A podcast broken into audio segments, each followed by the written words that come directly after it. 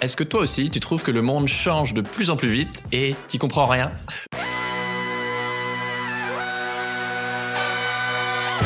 Bienvenue dans Soif de Sens, des histoires d'humains qui changent le monde. Chaque semaine, on reçoit un invité écolo, féministe ou solidaire pour t'aider à incarner le changement. Et aujourd'hui, on accueille Julien du podcast Sismic pour parler de pourquoi on comprend aussi mal le monde et comment mieux s'y repérer et naviguer dans ce monde compliqué. Salut Julien. Pardon, je branchais mon, je finissais de brancher mon micro. Ah ok. Salut Pierre. Alors je te présente en 10 secondes. Tu es l'auteur du podcast Sismic qui décrypte les mutations du monde, euh, écologie, géopolitique. Euh, ça peut être autant sur euh, l'urgence à protéger les océans, la cybersécurité ou bien sur l'esprit critique. on avait d'ailleurs fait un troc de podcast l'été dernier pour ceux qui reconnaîtraient ta voix. Et surtout, tu publies ton premier livre que j'ai beaucoup aimé. Le monde change et on n'y comprend rien. Bravo. Ben, merci beaucoup. C'était euh, c'était ardu, premier bouquin. Ça a pris un peu de temps. voilà, je suis arrivé au bout. Euh, J'adore l'intro de ton livre euh, parce que tu retranscris super bien comment on est secoué dans tous les sens. Euh, voilà, entre le Covid, Poutine, euh, le rêve d'aller sur Mars en 2030 avec SpaceX et en même temps bah, le GIEC qui dit bah, en fait hmm, peut-être concentrez-vous déjà sur protéger la Terre. Euh, et tu racontes qu'en attendant le bus, t'expliques à ta fille que non mais chérie, euh, le cours de l'énergie a été multiplié par 35 sur les marchés et c'est la faute de Poutine. Et elle, elle est là, mais j'ai 5 ans papa, j'ai pas encore appris les multiplications. Et c'est pas bien d'accuser les gens. J'étais mort de rire. Est-ce que euh, tu essaies souvent d'expliquer des trucs euh, ultra compliqués à ta fille que même nous les adultes on capte pas toujours complètement? J'essaie, enfin j'ai deux filles en fait, j'ai euh, une fille de 6 ans et une fille de 3 ans, donc évidemment j'essaie de m'adapter à leur âge, mais euh, ouais, j'aime bien leur expliquer des, des choses pour voir euh, bah, comment, ça, comment ça réagit, et puis parfois c'est parfois c'est un peu surprenant, mais, mais c'est évidemment, hein, c'est pas, pas une scène forcément réelle que je raconte, mais c'est bien ah de commencer par, euh, par, ce pré, par ce préambule. Parce que parfois, as des, je, je, dis des choses comme ça, j'essaie d'expliquer le monde et vraiment, je commence à avoir des réflexions à 5-6 ans en mode, mais euh, papa, je suis, enfin, évidemment, je suis, enfin, je suis trop petit pour ça. je, m'en fous, enfin, je, je comprends pas. J'en suis, euh, je sais pas lire, pourquoi tu me parles du, du, monde et trucs comme ça. Mais c'est, c'est, c'est intéressant que tu, tu commences par ce préambule euh, parce que c'est vraiment le, le, point de départ de ma démarche que j'ai voulu retranscrire. Euh, ça part, euh, ouais, ça fait 6 ans, 8 ans que j'enquête sur le monde et en fait, je suis toujours aussi, aussi, aussi perdu parfois. Et tout le monde autour de moi est un peu perdu. Les gens pensent différemment. Donc, mais qu'est-ce qui se passe? Et, et j'ai voulu partir de mes propres interrogations, partir de de mon constat de ces contradictions du monde et interroger notre place en fait et ma place dans cette dans cette grande confusion avant de parler de comment se retrouver dans ce monde euh, de plus en plus chaotique, euh, je vais revenir sur ton histoire, parce qu'il y a une dizaine d'années, euh, tu travailles à Hong Kong, tu racontes au 55e étage d'une immense tour pour une multinationale, et dans le grand jeu du capitalisme, qui est le jeu dominant aujourd'hui, tu avais l'impression de, gagner, de, de, faire une bonne partie, et même de côtoyer des hommes qui se prennent justement pour les maîtres du jeu. Alors qu'est-ce qui s'est passé? euh, j'ai vécu une première fois, j'ai vécu deux fois à Hong Kong, mais la première fois c'était, euh, j'ai vécu cinq ans à Hong Kong de 2010 à 2015. Et j'avais ce bureau au 55e étage, euh, je crois, je sais plus, enfin, peut-être que j'exagérais, peut-être que c'était 44e, enfin peu importe. Et avec cette vue incroyable sur sur toute la ville, et je passais, je passais du temps à regarder ça.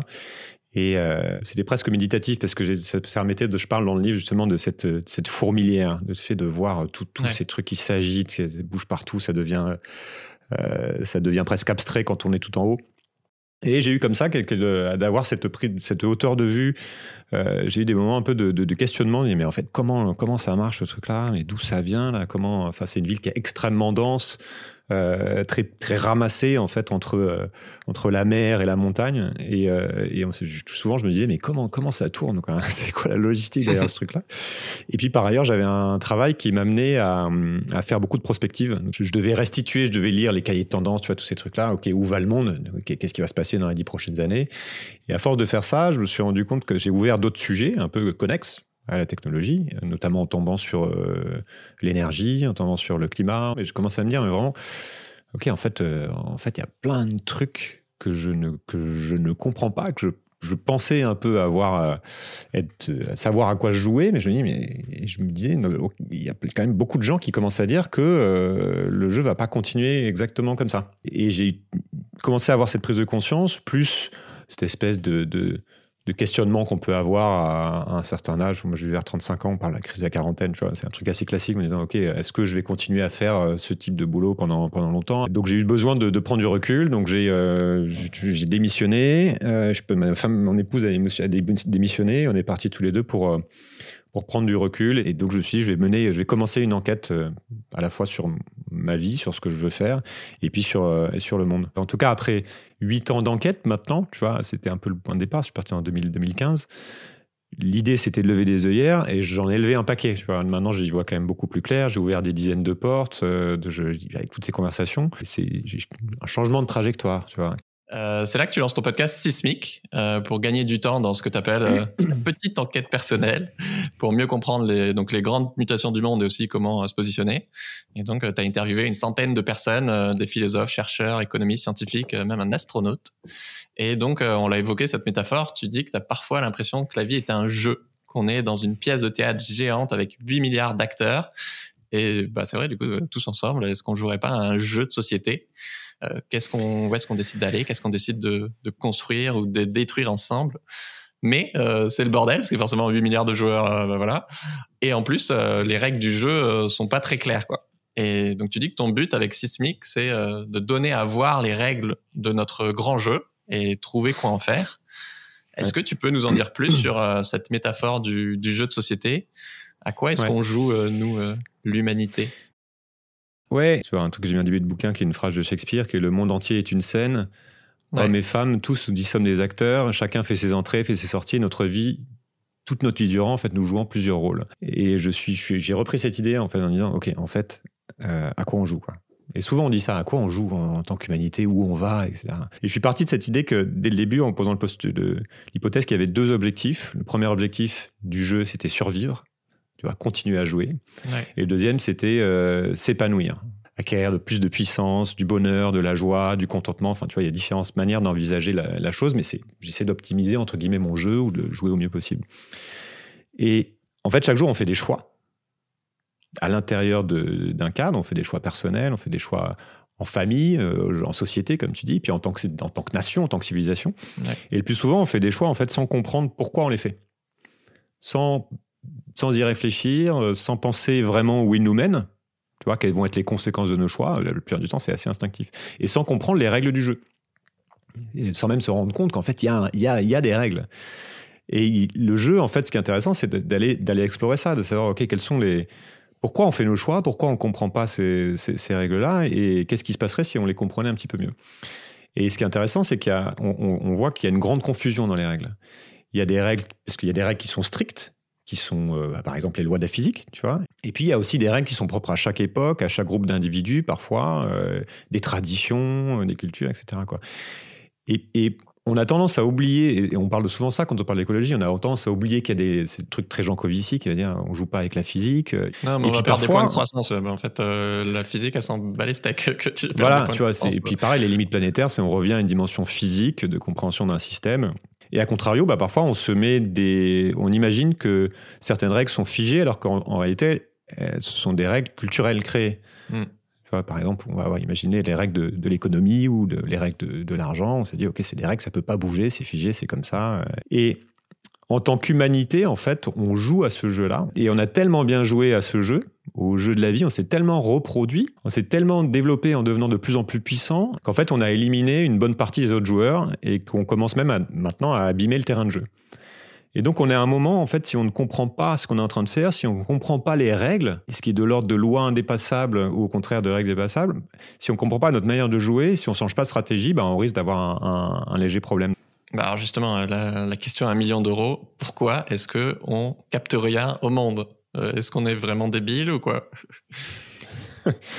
bah, c'est une question que je me suis posée. Tu vois. Alors, je pense pas qu'on soit, je pense pas qu'on soit euh, débile, mais effectivement, on comprend pas bien les choses en fait. On, on, comprend pas bien ce qui est en train de se passer. Enfin, en tout cas, c'est mon postulat de départ. Tu vois. Et je tenais d'ailleurs à garder ce titre.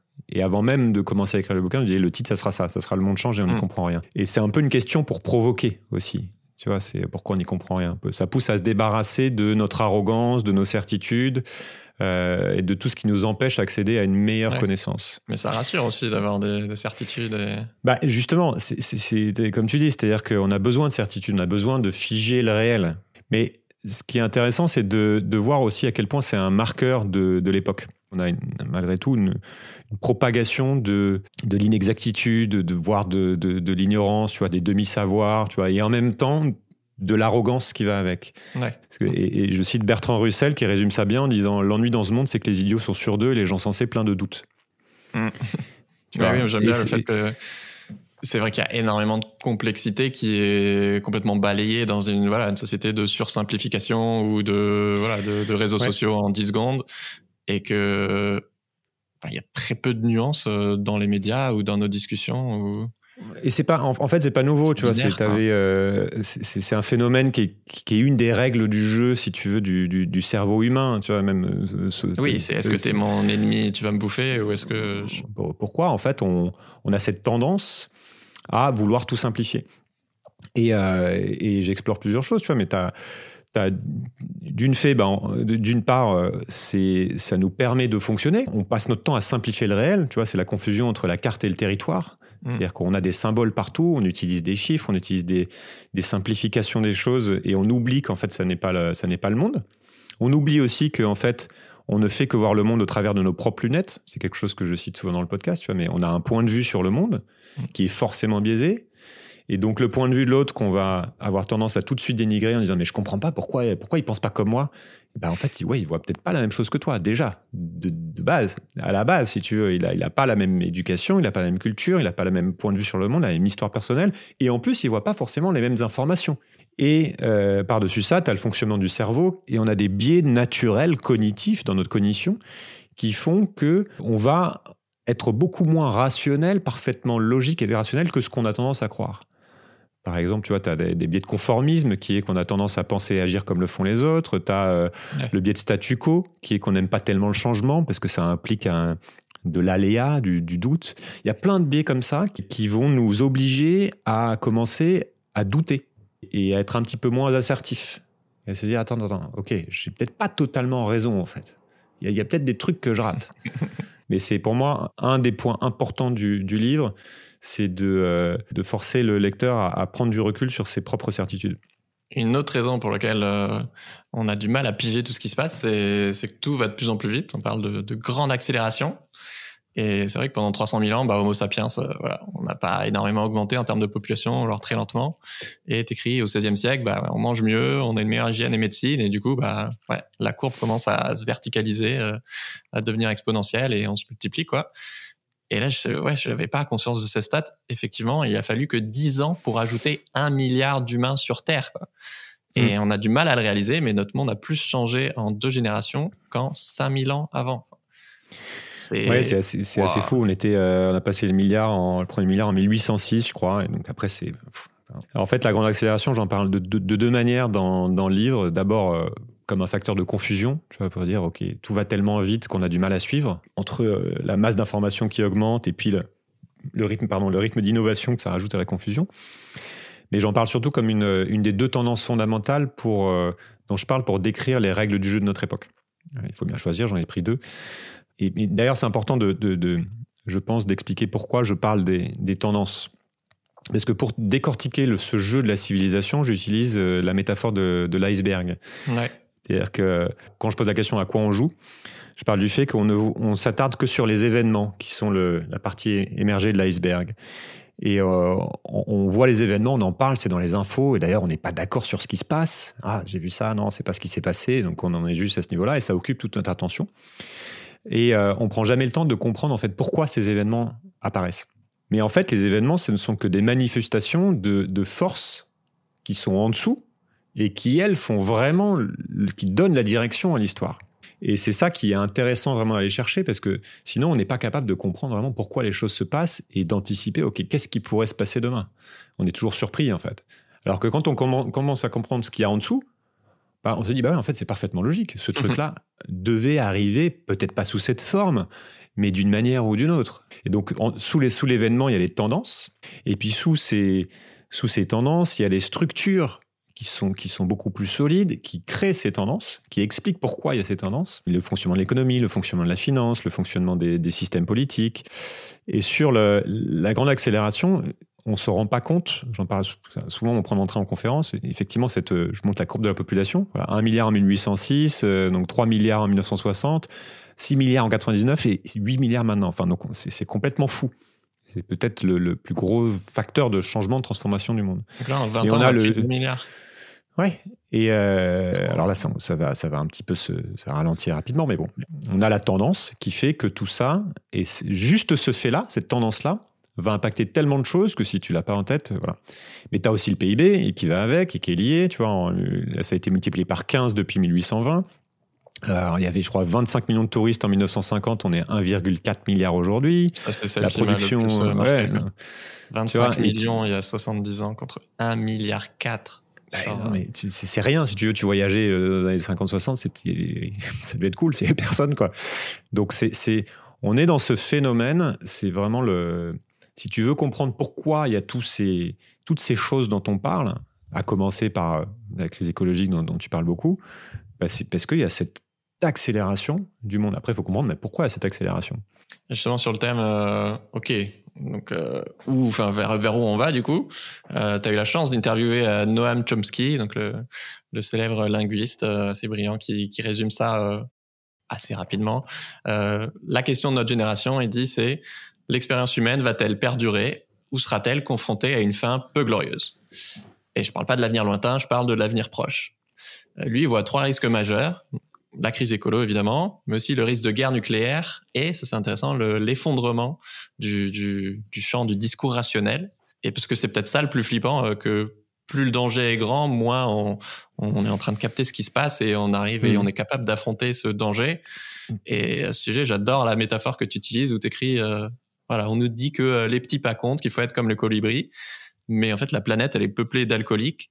Alors j'imagine sous-entendu accro à la consommation, à nos écrans, à l'argent, au confort, etc., à l'énergie, à qui on demande d'arrêter de boire euh, alors que le bar d'en bas est ouvert H24, euh, livre à domicile, que des amis y passent chaque jour, sans manquer de nous envoyer des photos de leurs cocktails, en expliquant combien ils sont heureux de pouvoir boire à volonté et que vraiment, on aurait tort de, de se priver. Et il nous faudrait rester sobre. et ouais, on est vraiment comme des, des, des alcoolos qui vont devoir faire une purge assez rapidement, quoi. Euh, ouais, bah c'est une petite partie du livre là, que, que, tu lis, mais euh, je trouve intéressant d'ailleurs que de, de, le, mot sobriété, tu vois, parce qu'on nous demande de rester sobre, euh, ça fonctionne assez bien parce qu'on parle d'alcool, et puis le mot sobriété qui devient très à la mode, mais en fait, c'est une idée qu'on.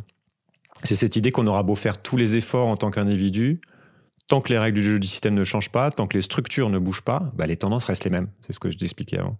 et produiront donc le, même type d'événement le monde d'après va arriver, bah non, si les structures ne changent pas. Euh, voilà. Euh, donc, pourquoi en fait ça arriverait Il suffit pas de. Euh, voilà. Donc, et en fait, tout ce qui nous arrive aujourd'hui est parfaitement logique. Ah oui. Tu vois, certes, il y a une part de, hasard, en fait, dans les, dans les événements eux-mêmes, comme je disais, mais on connaît les tendances de fond. Tu vois, et les mêmes causes, il y a un côté déterministe là-dedans, mais en gros, les mêmes causes entraînent à peu près les mêmes effets. Tu peux pas, tu peux pas tout prévoir parce que le système est trop complexe, mais quand même, tu, peux te dire, bah, si tu changes pas. Euh, les, choses. Donc, une des erreurs fondamentales qu'on fait souvent, c'est de ne pas regarder, comme je disais, les causes profondes et de s'attaquer du coup aux symptômes uniquement.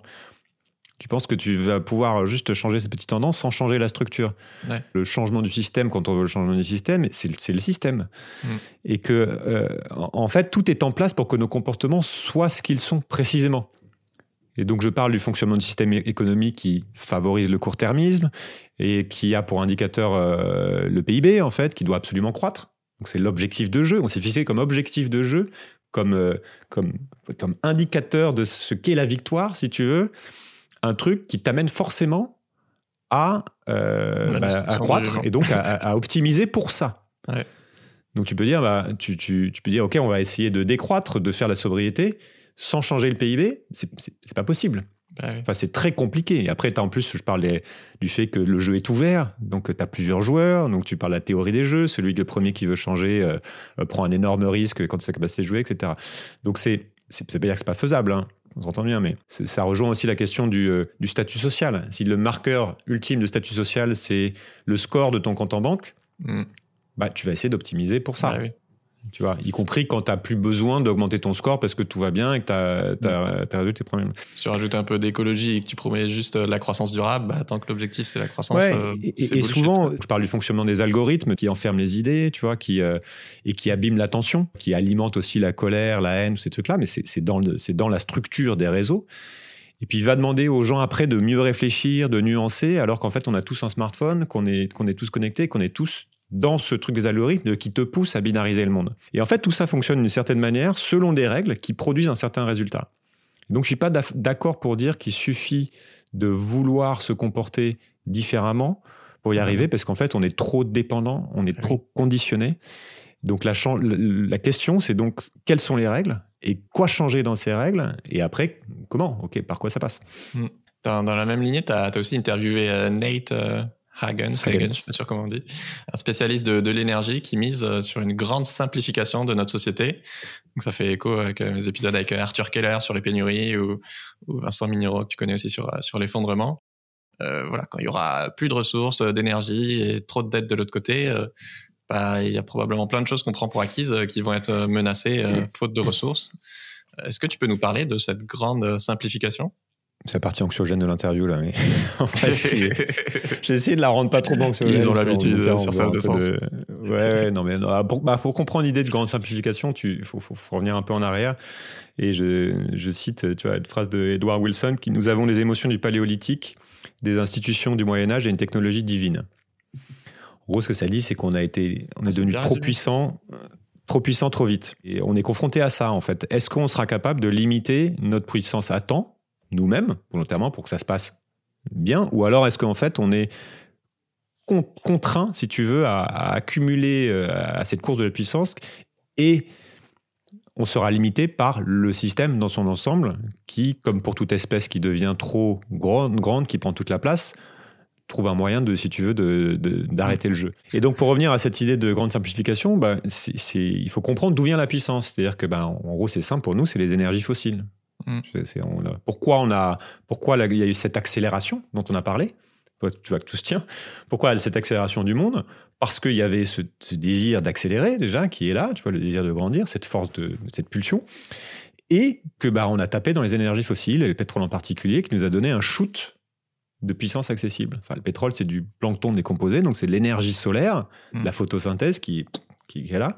Et on a, sorti ça de, terre et on a eu ce shoot de puissance qui, a, qui à lui seul peut expliquer en quelque sorte l'accélération du monde. C'est ce que dit Jean-Claude aussi, à quel point la, corrélation entre l'énergie disponible et le PIB est vraiment... Euh, exactement. Donc la grande simplification, ça pourrait être dû, dont, dont parle Netagan, c'est dont on parle dans le bouquin, c'est ça peut être dû à deux choses. D'une part, il y a le déclin des énergies fossiles et notre incapacité à les remplacer pour dégager autant de puissance. Bah, ça va être très compliqué de se passer euh, du pétrole qui atteint son pic en ce moment, hmm. entre 2020 et 2024 et de tout remplacer par l'électrification. Et puis il y a une deuxième chose, c'est la, dérive écologique et climatique. C'est-à-dire qu'au bout d'un moment, le, terrain de jeu est tellement abîmé, il y a des vagues qui sont tellement grandes, ça part tellement en sucette, qu'on n'est plus capable de maintenir le niveau de complexité civilisationnelle tel qu'il est aujourd'hui, parce qu'il y a trop de, trop de dégâts, trop de choses à réparer, trop de, trop de tensions euh, géopolitiques, etc. Et donc, le système se simplifie. Il n'y a plus les chaînes d'approvisionnement dans le monde entier. Voilà. Maintenant qu'on comprend mieux les règles du jeu, alors euh, comment est-ce qu'on peut jouer? Tu donnes, euh, tu donnes plusieurs pistes. Euh, ralentir, s'alléger, un peu comme tu as fait avec ta, pause. Il y en a une que moi me semble essentielle, c'est et que j'étais trop fan que tu cites euh, Marc Aurèle et stoïcisme dans le bouquin, d'avoir la sagesse de distinguer ce qui dépend de toi et ce qui n'en dépend pas, pour tous les gens qui font des co-anxiété notamment. Et aussi, j'aime bien quand tu parles de, de tes filles que bah, en fait, s'inquiéter du futur euh, par rapport à elle, ça, ça sert à rien, quoi. Le futur, c'est inattendu. Euh, la vie, à la base, c'est du chaos. C'est juste que on l'a oublié dans notre confort de société Ouais, euh, alors c'est un peu la, dernière partie où je me dis bon, qu'est-ce qu'on fait de qu'est-ce qu'on fait de tout ça? On comprend mieux les règles, on comprend mieux qu'on comprend pas. et puis on, accepte. Euh, enfin, je mets le doigt sur un peu l'angoisse de l'époque, quoi. C'est-à-dire quand on regarde euh, les choses, quand on se renseigne vraiment, il y a, un côté waouh, ok. Alors je propose pas de solution à proprement parler. et je suis même assez critique en fait envers le solutionnisme.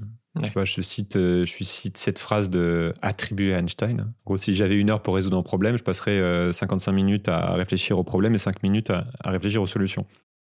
Et donc, je me suis beaucoup interrogé en fait sur notre marge de, sur notre marge de manœuvre et sur l'idée qu'on peut changer le monde. Quand on commence à vouloir s'engager pour, pour changer les choses, inévitablement, à un moment donné, on se dit, mais ok, mais en fait, ça, quoi, ça sert à quoi? Est-ce que je suis pas en train de me, battre contre des moulins? Est-ce que, euh, est-ce que j'ai, ok, je le fais pour la beauté du geste, mais j'ai envie de changer le monde, mais voilà, c'est quelque chose que j'ai noté.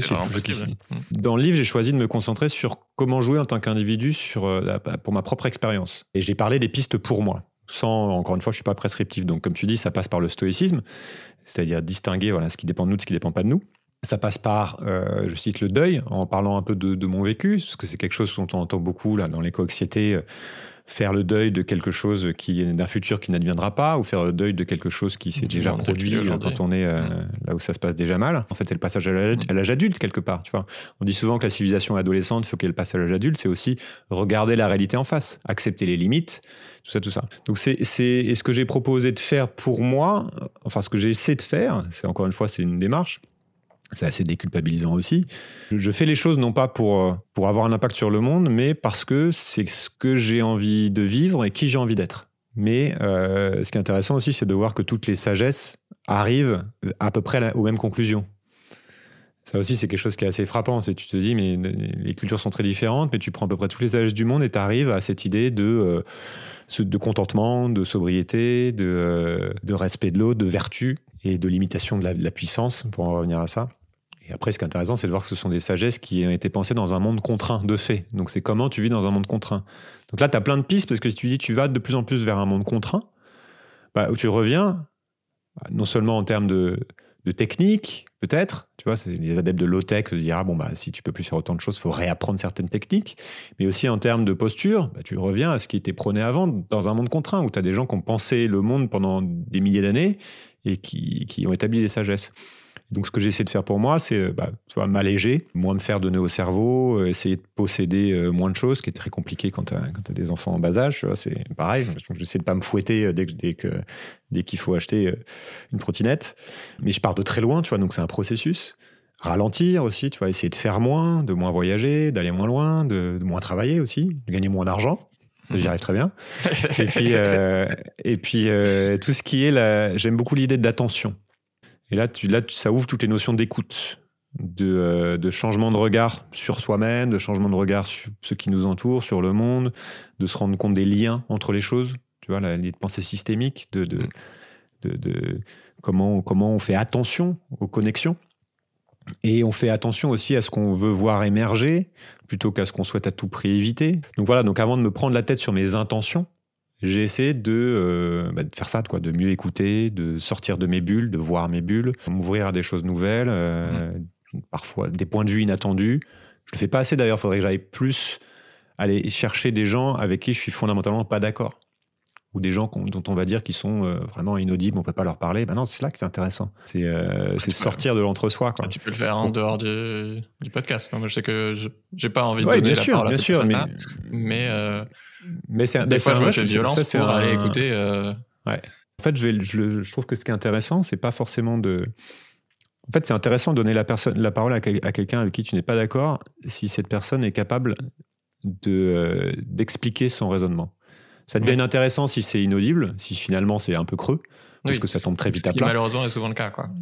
Bah, pas forcément, parce que tu as aussi des points de vue euh, qui, sont, euh, qui sont opposés aux tiens et qui, euh, et qui sont parfaitement logiques, nourris. Oui, qui ont une autre forme de logique. Ouais. tu vois, je prends cet exemple dans le livre de, de, Greta Thunberg, tu vois, I want you to panic. Hmm. Je, veux vous paniquiez parce que son référentiel, c'est la science du climat, c'est le GIEC. Et donc, effectivement, quand tu prends ce référentiel-là, tu te dis, mais attendez, mais si, on n'arrête pas la machine, ça va être le chaos euh, d'ici euh, d'ici quelques dizaines d'années, même peut-être plus tôt. Donc, on panique là, on y va, il n'y a que ça qui compte. Tu vois, dans ce référentiel-là, elle a totalement raison. Mais si tu prends un économiste ou je ne sais pas quelqu'un d'autre, un politique qui, pour qui son référentiel c'est l'économie, le PIB, la croissance du PIB, parce qu'il va te dire que euh, l'histoire nous montre qu'à chaque fois qu'on est rentré dans des récessions profondes, on a fini par avoir la guerre où on a fini par avoir des extrêmes tensions. Donc, ce qu'il faut à tout prix éviter, euh, c'est d'avoir à court terme une récession. Donc il faut continuer de croître. Évidemment qu'il faut continuer de croître. En fait, forcément, tu n'es pas dans le même référentiel de pensée, donc tu ne peux pas t'entendre sur le sujet. Et ce qui est intéressant, donc en parlant à des personnes avec qui tu n'es pas d'accord, c'est d'aller chercher, OK, c'est quoi leur postulat? Et, souvent, tu arrives à dire, ah OK, ah, en fait, tu vois ce truc-là de telle manière, alors que moi, je la vois de telle manière, et forcément, on n'a pas, in fine, la même opinion sur le. On n'a pas le même diagnostic. Et après, c'est là que tu vas aller jouer. C'est là qu'il faut discuter. C'est OK, est-ce que tu as raison de. Pourquoi tu vois ça? Quelles, sont les informations que tu utilises pour, pour construire ce postulat? Est-ce qu'il y a quelque chose que tu rates ou pas? Ou alors, euh, est-ce que moi, il y a quelque chose que je rate? Et, mmh. là, c'est comme ça que la pensée progresse. C'est pour ça, moi, je trouve qu'il faut, euh, faut, faut. Le plus important, ça va être de reconstruire les conditions du dialogue. Et c'est ça qui est particulièrement flippant aujourd'hui, tu vois, c'est qu'on a des, des, enjeux qui sont euh, phénoménaux et l'incapacité à avoir un dialogue constructif. Parce que c'est structurel, tu vois, on l'a dit, parce que la technologie emmène là-dedans. Mais s'il y avait un, truc à faire pour moi, c'est de dire, OK, euh, le plus important, c'est pas d'avoir raison, en fait. Le plus important, c'est de, comprendre ce que l'autre pense, d'écouter et de reconstruire les conditions du dialogue. Compliqué, hein très compliqué à faire. on va en parler à Hanouna, je pense que... voilà. Un autre truc sur lequel tu as lâché, euh, c'est justement ton besoin de sens. Donc ça, tu t'en doutes, ça, ça m'intéresse. J'avais l'impression que voilà, il fallait peut-être euh, trouver un cap, euh, une grande mission qui te dépasse et qui voilà, au moins une fois que j'ai trouvé quelle est ma mission de vie, bah il suffit de la suivre et après c'est facile. Euh, c'était marrant parce que j'ai eu mm. un peu cette période aussi là pendant pendant le Covid et qu'en fait tu te dis enfin non en fait je fais ce que je veux et je décide que je suis pas obligé de, trouver un sens à ma vie quoi. Une des propriétés de la vie, c'est l'incertitude. Mm. Et donc, comme tu dis, on entend souvent dire qu'il faut une mission de vie, qu'il faut euh, se donner un sens. Tu vois. Et très bien, tu vois, quelque part, on a, on, a, on a besoin de se fixer ce qu'on peut appeler des points imaginaires, parfois. Parce qu'on se dit que quand on aura atteint ça, quand on sera arrivé là-bas, ben on, sera mieux. Ça. Le problème, c'est que quand on arrive là, quand on arrive à ce point-là imaginaire, ben, on s'en trouve un autre en général. Il faut plus le voir comme, comme une boussole que comme euh, une destination. Quoi. Voilà. En tout cas, la solution que j'ai trouvée pour moi, qui fonctionne assez bien pour moi, c'est de ne pas trop se prendre au sérieux. Donc on revient à cette idée de jeu. Donc, euh, et de, toi, l'injonction, bah, tu veux changer le monde ou euh, juste ta ville, hein, ce, qui est, ce, qui est, déjà plus raisonnable. Ok, très bien. Euh, mais fais-le parce que, parce que tu, c'est ce que tu veux être, c'est ce que tu veux vivre, c'est le, c'est le jeu que tu veux jouer. Agis sans te préoccuper du résultat de ton action. Ouais. Euh, et donc personnellement, tu vois, moi je ressens plus vraiment le besoin de sens. Je l'ai beaucoup eu, notamment au début, là, quand j'avais pris cette pause, c'était aussi une, quête de sens. Mais quelque part, tu vois, on connaît, je me dis maintenant, on connaît le sens de la vie en fait. Tu vois, bah, c'est, le sens, c'est de la naissance vers la mort, tu vois. et on connaît euh, et on connaît la on connaît la, règle tu vois et au milieu de ça en fait on, on s'agite mais à la fin ça finit toujours pareil il y a une, autre phrase tu vois, qui m'avait marqué, que j'ai rajouté juste avant l'impression, qui euh, ça vient du concept de wabi-sabi japonais, qui illustre un peu ce que je considère comme étant un objectif pour moi intéressant, qui est exister sans l'angoisse de devenir. Donc tu vas revenir à, mm. un truc qui, ok, comme font les, c'est pour ça que je finis par les enfants et que j'en parlais au début, c'est c'est le côté euh, enfant. présent. C'est ce que je donne comme piste d'ouverture sur euh, ok, comment traverser l'époque de, manière euh, joyeuse, idéalement, tu vois. Hmm. Est-ce que tu as des anecdotes à nous raconter sur euh, l'impact que ton podcast euh, a pu avoir dans la vie des gens qui t'écoutent oui, j'ai reçu pas mal de, témoignages. Enfin, d'être comme toi, il y a des gens qui, t'écrivent, c'est toujours sympa. Hein. Il y a dialogue qui se crée. Puis j'ai une communauté sur Discord, on est 1200, euh, donc il y a beaucoup d'échanges. C'est pas que des emails, tu vois, il y, a, beaucoup de trucs. Mais ce, qu'on, ce qui revient souvent, c'est qu'en fait, a un épisode en particulier où euh, l'ensemble d'écoute de, de Sismic qui a pu être un déclencheur de, prise de conscience de, certains sujets. C'est ça qui est marrant, parce que tu vois que chacun a son propre système à lui-même, sa propre histoire, et donc ça va pas du tout être sur les mêmes conversations. Et parfois, effectivement, on me dit que ça, peut, ça aboutit à un changement de vie. Ah, je vais quitter mon boulot. Euh, il y en a qui vont se retirer, qui vont partir à la campagne, d'autres au contraire qui vont devenir activistes, euh, je sais pas quoi. Enfin, puis d'autres qui sont juste dans un processus de réflexion, hein, sans rien changer. C'est pas le, mais le, c'est pas le but du tout d'ailleurs, parce que je prescris rien. Tu vois, je me considère euh, même pas comme un podcasteur engagé. Hmm. Et c'est un peu si je devais, tu vois, si je dois résumer ma démarche avec, euh, avec Sismic et maintenant avec ce, avec ce livre, ça serait ça, ça serait de faire changer de, de regard. Tu vois, lever, lever les œillères, parce que mon diagnostic, c'est que tant que tant qu'il n'y a pas de meilleure écoute, il n'y a pas grand-chose qui pourra se faire. Et c'est ça, c'est à partir du moment où tu te dis ah ce truc-là, j'avais pas pensé, j'avais pas vu cet angle-là. En fait, ça vient un peu perturber certaines de mes certitudes et mes opinions. Là, là j'ai gagné, tu vois. Créer la curiosité et dégommer les certitudes. Tu vois, on, crève d'avoir raison, chacun dans son coin, chacun dans son petit monde. Et on a besoin de liens, on a besoin de, bah, de, de curiosité, de questionnement et d'humilité. Quoi. Merci Julien pour euh, cette discussion. Abonnez-vous à Sismic, à son podcast et filez découvrir euh, donc son livre en librairie. Et si vous voulez écouter euh, d'autres humains pour trouver du sens ou pas dans ce monde qui part en vrille, abonnez-vous à Soif de Sens. Ciao Julien, ciao tout le monde. Merci beaucoup Pierre. Salut.